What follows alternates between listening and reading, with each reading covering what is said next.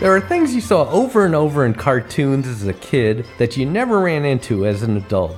I never saw a Boy Scout help an old lady across the street. I never saw a woman jump on a chair when she saw a mouse. I never saw a woman faint when she saw a mouse and be revived with smelling salts. Back then, everyone seemed to carry smelling salts. Now, we don't even know what they are. I never saw a woman hit her husband with a rolling pin. I never saw a drunk talking to a lamppost. I never saw a guy with a toothache wear a towel wrapped around his head tied in a bow at the top. What was that for?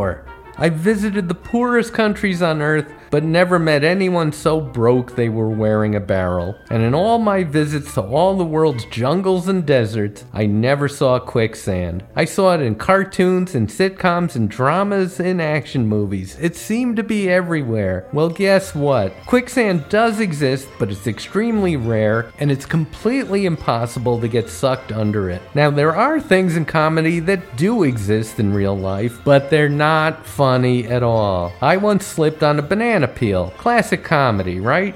Except when I did it, I tore a groin muscle. Not amusing to me. Hilarious to you, I'm sure. Grow up. My neighbor once fell down a manhole. It messed her up for life. And in Kazakhstan, I did something I'd only seen in cartoons. I fell through a stairway that had a missing step. I wound up feet dangling, supported by my armpits. Not funny, man. Oh, and I suffer from sciatica. You know that disease where grandpa says, Oh, my sciatica's acting up? Guess what? sciatica hurts like a bitch.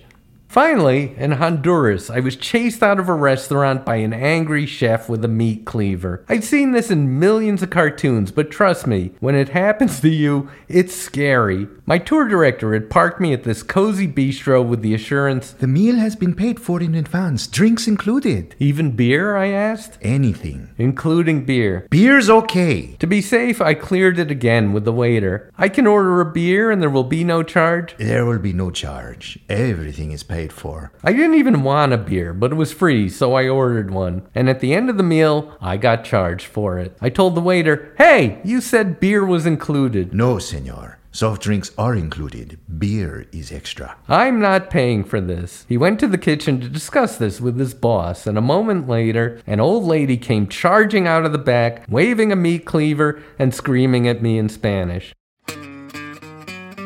The sad part is, this is still one of the better meals I had in Honduras. The country's national cuisine is Applebee's, Pizza Hut, and Chinese food on Sundays. And service is not really their strong suit. I walked into a Chinese place that was dead empty except for seven waiters standing in a corner smoking. No one came over to me, no one even acknowledged my presence for half an hour. I've been to 134 countries. When people ask me my worst trip, I tell them my vacations are like my children. There are some I hate much more than others.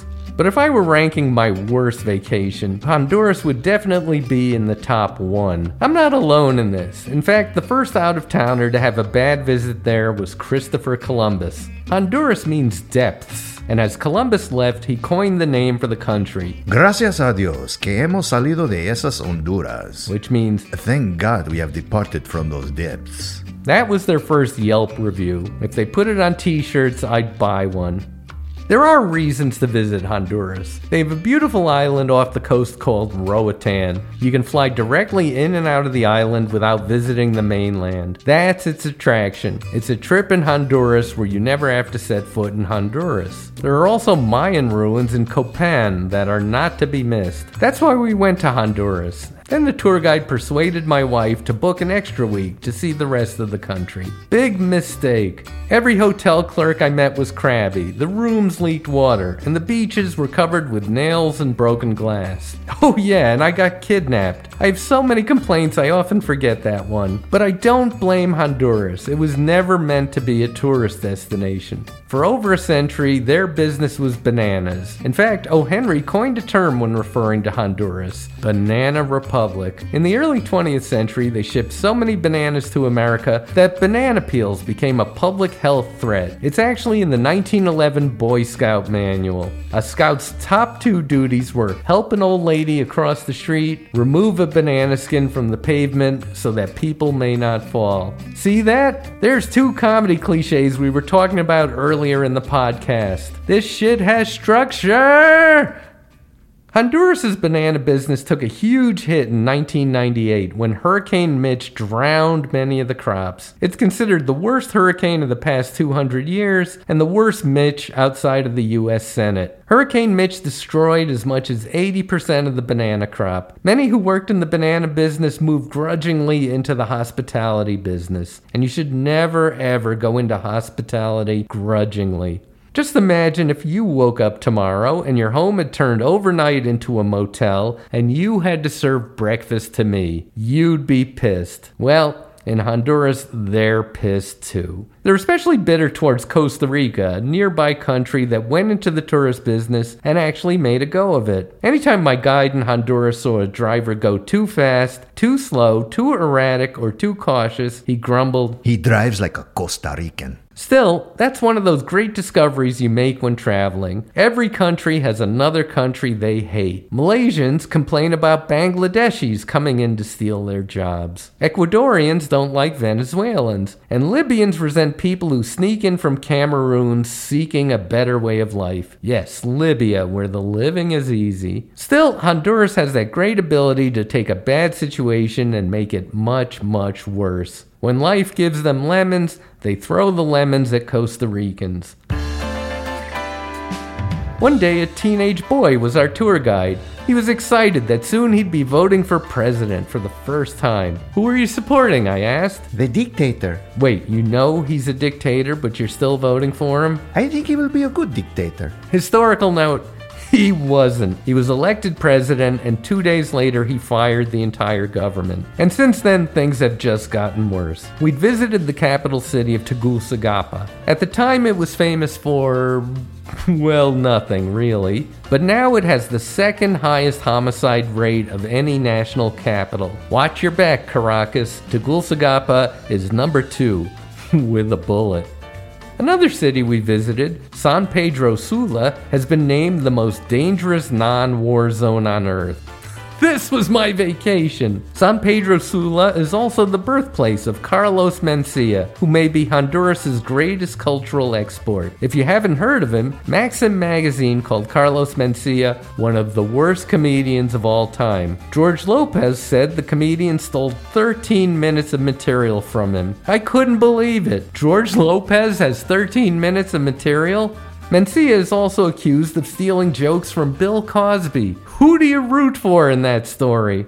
That's why I was so happy to be leaving Honduras. The tour company hired a car to take us to our next stop, Guatemala. The driver was a big angry man who looked and muttered like Bluto in the old Popeye cartoons. The trip got off to a bad start when he needed to use an ATM. It was a hundred degrees out and he left us standing on the hot asphalt of a mall parking lot for two hours. In a panic, my wife called the tour company. Moments later, the angry driver burst out of the mall carrying a steak dinner to go for himself. Why do you call my boss? He thundered. We didn't know what happened to you. My wife said. He said. I just going to use the ATM, that is all. I said. I guess that's one of those ATMs that dispenses steak dinners.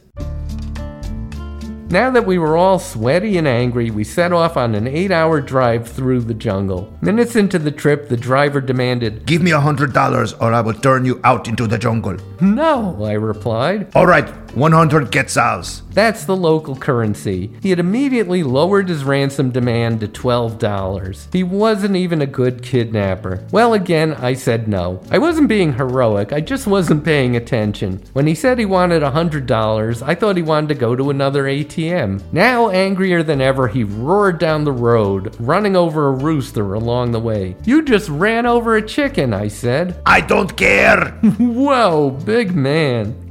He drove us straight to Guatemala, doing 90 the whole way. We had prepaid him for lunch, but he refused to stop for it. Yes, I was 53 years old and a bully stole my lunch money. My week in Honduras was just like a horror movie, right up to the shock ending. As we happily signed into our Guatemalan hotel, the monster returned. Our angry driver burst into the lobby, waving a piece of paper. You have to sign this. Tell the company I did a good job. We refused. He started yelling. The hotel clerk called the police, who dragged our driver away. Then the Guatemalan hotel clerk did something I hadn't seen all week in Honduras. He smiled. We had a great stay in Guatemala. The people were nice, the coffee was delicious, and the Mayan ruins are the best in the world. They are so haunting and otherworldly, a scene from the first Star Wars was shot there. The Millennium Falcon lands atop a Mayan ruin called Temple 4. Even Han Solo knew to skip Honduras. It's a comforting rule of travel that every inhospitable country has a much nicer version of itself just across the border. Honduras has Guatemala, North Korea has South Korea, the US has Canada. Hi, Mr. Man. Hey everybody, it's Shorty the Elf. He only appears when our show is too short. How are we today, Shorty? You're two minutes under. Wow, how are we gonna fill that? You could have sex. Twice. All right, send in your mom and your sister and two bags. Screw you, Mr. Man. I know how to fill the time with a fun true fact from the world of travel. Do you know what the most popular cartoon is outside the West? Tom and Jerry. Walk into any Turkish bazaar, Asian market, or Persian souk, and you'll see Tom and Jerry blankets, bottles, bibs, and cribs. More than any other characters, and they're all cheap knockoffs. How can you tell? They never seem to get the names right. I've seen Jerry and Tom, Mott and Jerry, and my favorite, Jerry and Not. Shorty, how we doing on time? I just need 10 more seconds with your wife. And. Shorty, you little shrimp. I have a vitamin deficiency. What Am I Doing Here was written and performed by Mike Reiss and produced by Josh Perillo, featuring Denise Reiss as herself, with additional voices by Trevor Morris, Mike's Funny Doorman.